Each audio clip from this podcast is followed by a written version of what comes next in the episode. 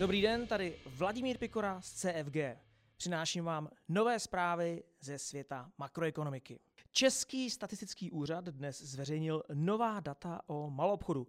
Jsou to sice špatná čísla, ale mohla být ještě horší.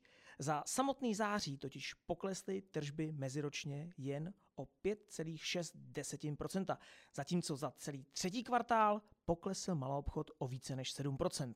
To je dáno tím, že v srpnu klesl maloobchod o 8%. Při pohledu na strukturu dat je vidět, že v rámci specializovaných prodejen trpí všechny prodejny, kromě lékáren a zdravotnických obchodů. Zkrátka, lidé šetří na všem, kromě zdraví.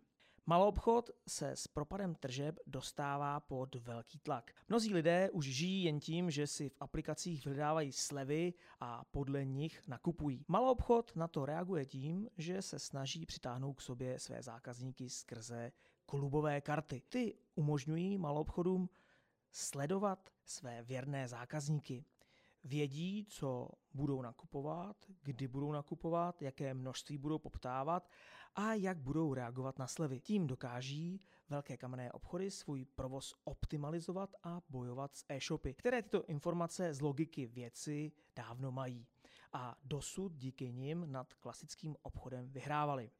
Tím se dostáváme k e-shopům. Jejich tržby klesají o téměř 4%.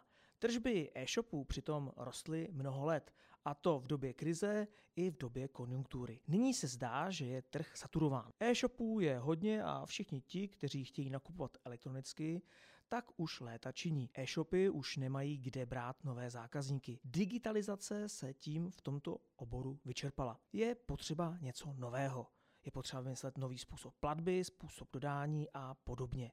Jen to přetáhne lidi z kamenných obchodů do těch digitálních. Ohledně e-shopů jsem ale rezervovaný.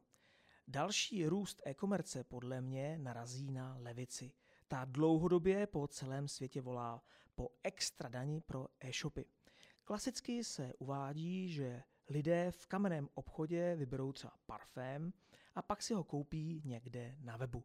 Kamenné obchody tím podle levice plní sociální roli, když zaměstnávají lidi, na kterých e-shopy parazitují. Levice se domnívá, že to je selhání trhu, které se napraví tím, že se právě zavedou daně na e-shopy.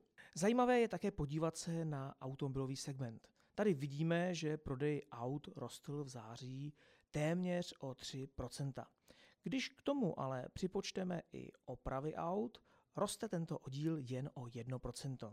I to je přitom velký obrat trendu, protože ještě v červenci jsme zde viděli pokles téměř o 8%. Růst prodejů aut je ale divný, neodpovídá sentimentu. Důvěra v ekonomiku je rekordně nízká a lidé větší nákupy odkládají. Poslední čísla tak vypadají jako odchylka od dlouhodobé trajektorie.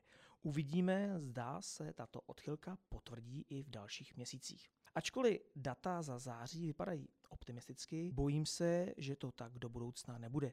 Pesimismus bude přes zimu mezi spotřebiteli podle mě pokračovat.